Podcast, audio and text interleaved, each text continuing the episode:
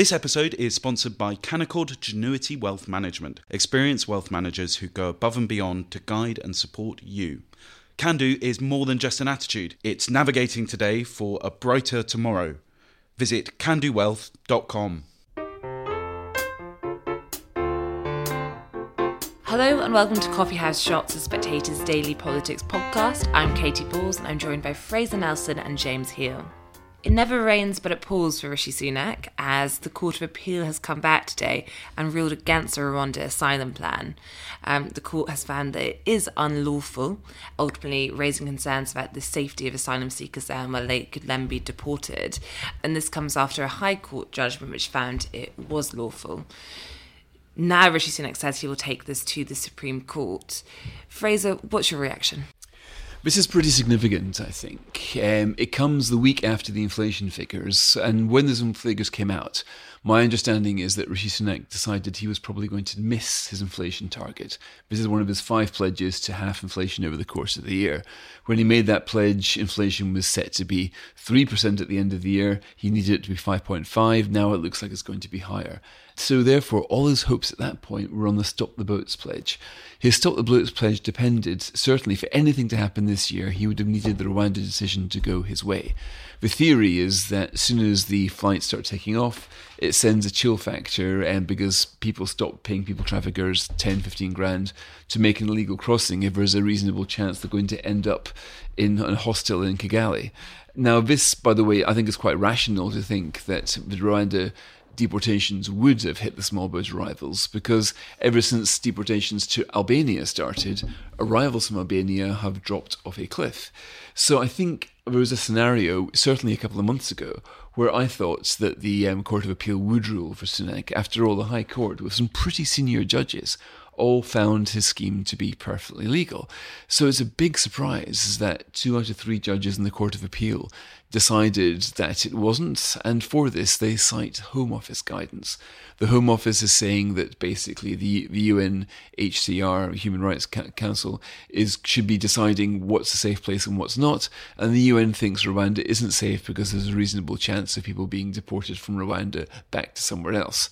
Now, in theory, the um, Court of Appeal has said that it is okay to deport people who arrive here legally to another country. For example, if Norway had decided to take in everybody that arrives here illegally, then there would be no legal problem with that on the terms set out today. So the scheme is fine, but as other countries around the world have found, there aren't that many places willing to accommodate asylum seekers. Rwanda is pretty much the only one, and Denmark did a deal with Rwanda but then didn't go through with it. So now we've got Rishi Sunak who is facing an embarrassment, a big embarrassment, that his five pledges now all stand to be missed. Inflation isn't going to half. There's going to be no growth to speak of. Debt certainly isn't going down. NHS waiting lists are now going up as a result of a doctor's strike.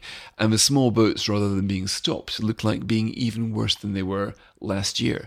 So we could spend the rest of the year seeing the small boats turn into the kind of the new P&O, ferrying um, 40,000 people across this year.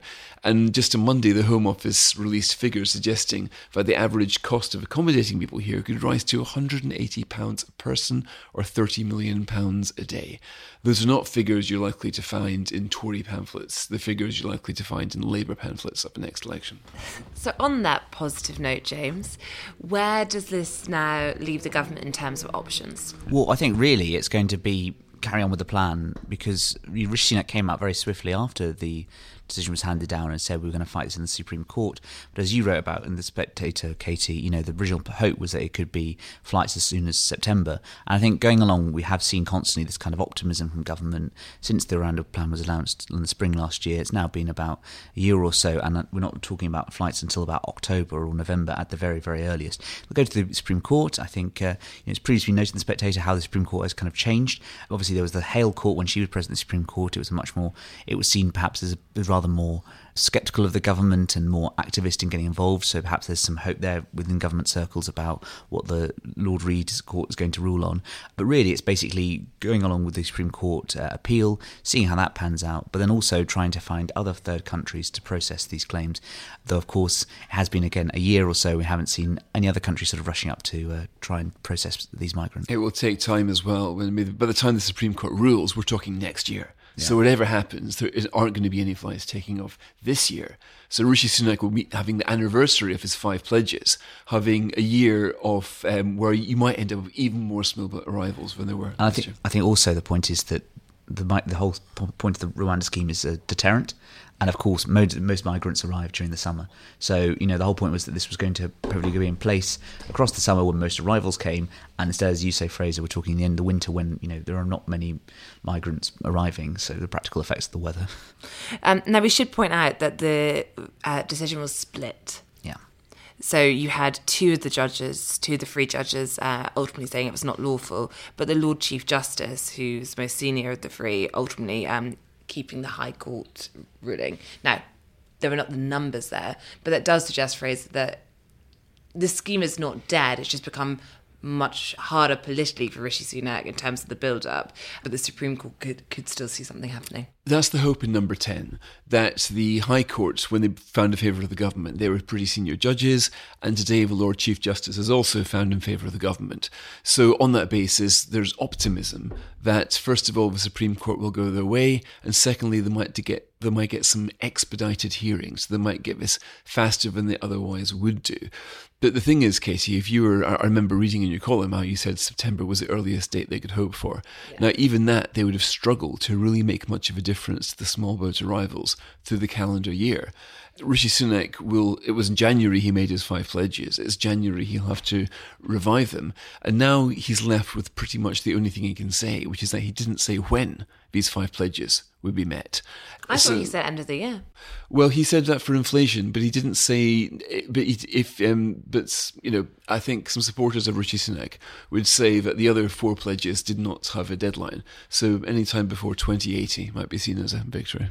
And if there is no progress, ultimately, you also have the illegal migration bill going through the House of Lords at the moment. The government uh, at peers last night putting in amendments that will have to be stripped in the House of Commons if the government is to have its way.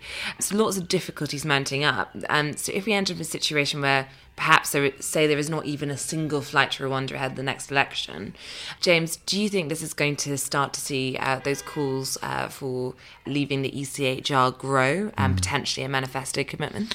Yeah, I definitely think it's going to be an issue that's going to be live throughout all of next year. And I think we're already seeing, you know, kind of jockeying what's going to be put in place in that manifesto for next year.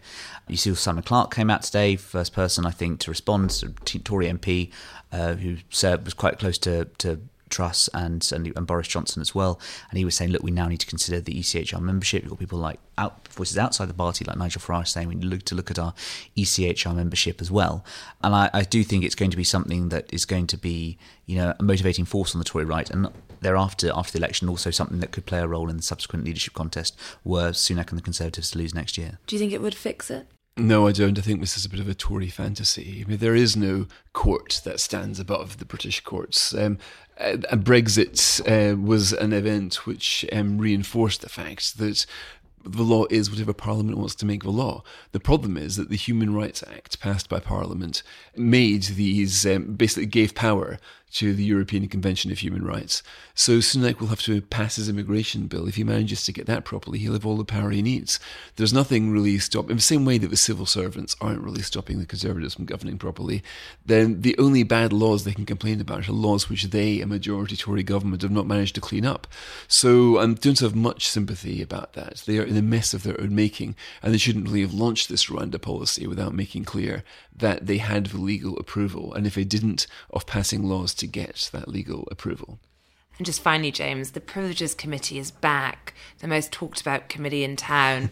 um, this time, not for Boris Johnson, coming for Boris Johnson's supporters. What have they found, and what does it actually mean in terms of potential punishments or just a war of words against them? Sure. So after a fortnight ago, we had that thirty um, we had thirty thousand word report that came out on the Privileges Committee about Boris Johnson. This today is a very much sort of slimmed down, rushed out edition, basically fourteen pages at most, padded out, uh, looking at some of the tweets and, and uh, claims made on television by Boris Johnson's most vociferous supporters about uh, the integrity of that committee. So I think there were eight MPs and a couple of peers as well, and basically goes through and it lists this sort of this this names and shames and this dirty dozen of cases in which uh, people like Nadine Dorries, uh, Mark Jenkinson, Michael Fabricant, Brendan Clarke-Smith, etc., Jacob Rees-Mogg, criticised the integrity of the committee and its findings.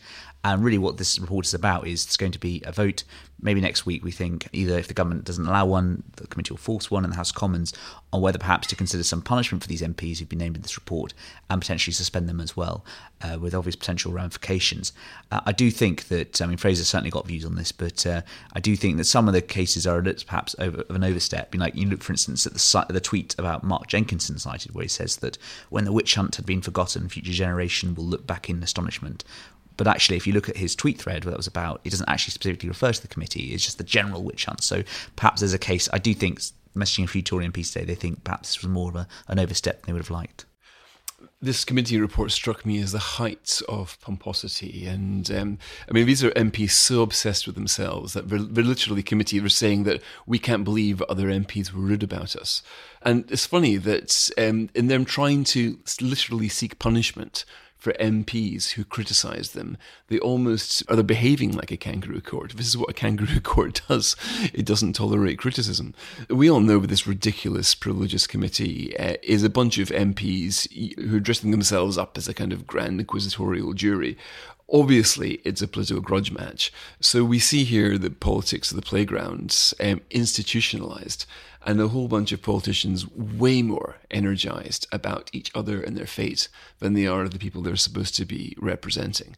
It's funny to think this is still this is still going on. There's so, there's so many more important things to be discussing. Thank you, Fraser. Thank you, James, and thank you for listening.